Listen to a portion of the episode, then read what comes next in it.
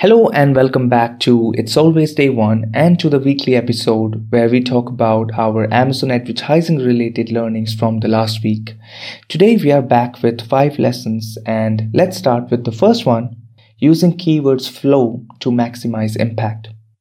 So when it comes to driving efficiencies in your keyword targeting, just the keyword research is not enough because the returns on ad spend greatly depend on how you are targeting the different keywords. And that's where the flow comes in and can help you drive those high returns on top of the reach. A flow is basically simple to set up and manage and has about four stages. But essentially important to note that it's an always active flow, which I'll talk about as we as we talk about the different stages. So the first step or the stage one is your keyword research that is your initial keywords finding. And we are assuming to keep things simple that you haven't set up any campaign yet. So this is the list of keywords that you haven't tested, you don't have enough data for, but you do have some initial judgments about their relevancy, though you are not really sure about their conversion.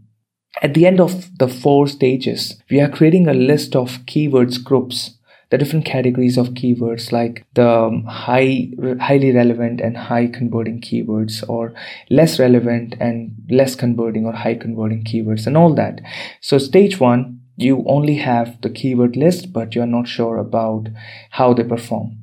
So that's when the stage 2 comes in where you are setting up separately testing campaigns and harvesting campaigns testing campaigns are basically the campaigns where you are testing keywords with exact match. You just want to move those keywords list into the relevant or the, the respective group of keywords, which we'll talk about in stage four. But in this stage, at this stage, you are just testing those, uh, you are collecting that data. On the other hand of this stage, you are setting up harvesting campaigns, which are about broad and phrase match type keywords. And we know that with broad and phrase, we don't control 100% what search term your campaign is going to match for.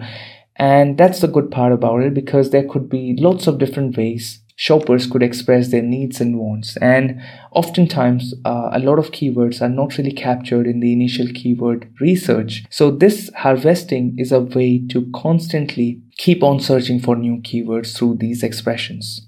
So at stage two, you are running on the one hand testing campaigns and on the other hand harvesting campaigns. Separate campaigns is very important here because you then have that granular data and you control the spend accordingly.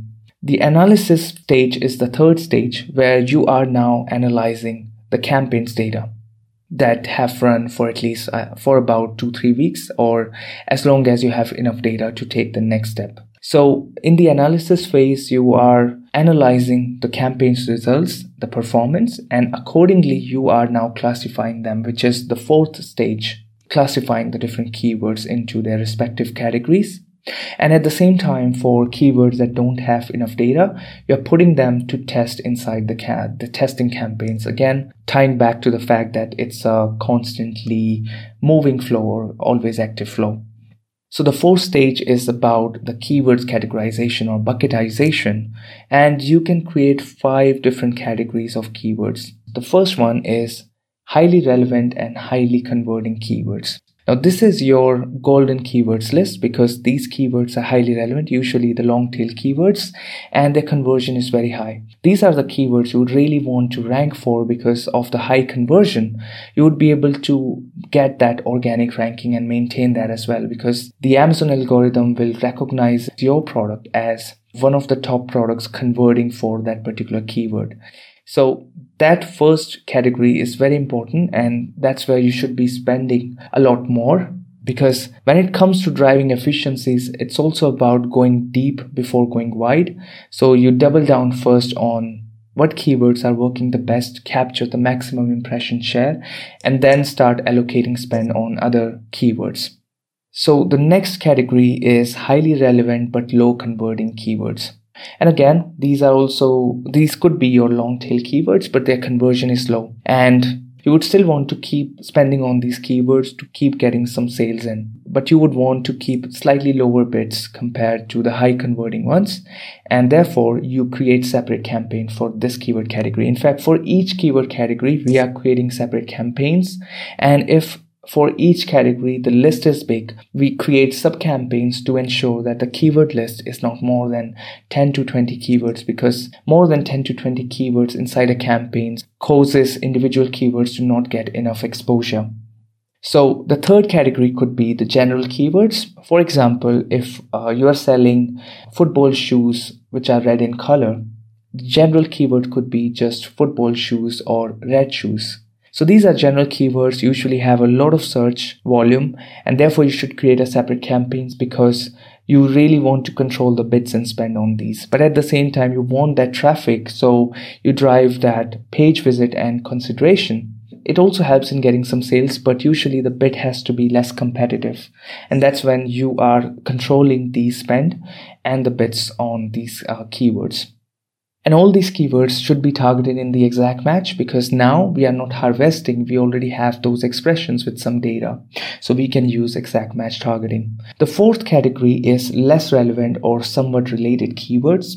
So these could just be, let's say, sports shoes, football accessories kind of keywords, but they are still relevant to the football shoes so it's a less, less relevant keyword list, but you keep this list because you don't want these keywords to be targeting inside broad and phrase. So you actually exclude them from the broad and phrase, again, part of the always active flow, but you are keeping a separate campaign for them. So you are bidding on them based on how much you can spend, creating that opportunity for additional sales. And then final category is not relevant keywords. In this case, you're not really creating campaigns, or maybe if you are, then you are creating campaigns with very less competitive bids.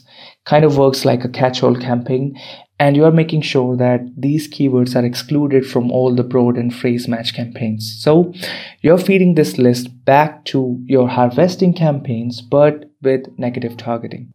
So again, uh, talking about that continuous flow, so there's firstly a continuous keyword research and testing because you are always testing and searching for new keywords. Then you are regularly analyzing your harvesting and test campaigns and accordingly moving them into the respective keyword category. Then you are moving those low data keywords to testing and then to the appropriate list based on the testing results. And then finally, you are moving irrelevant and not converting keywords into separate campaigns with low bid and excluding them from all the other broad and phrase campaigns. So having this flow has really helped us scale up accounts more easily. And again, these campaigns or campaigns structured like this really helps you scale up for higher budgets as well without really creating any wasted ad spend. Coming up next is the Amazon search query performance update. See you there.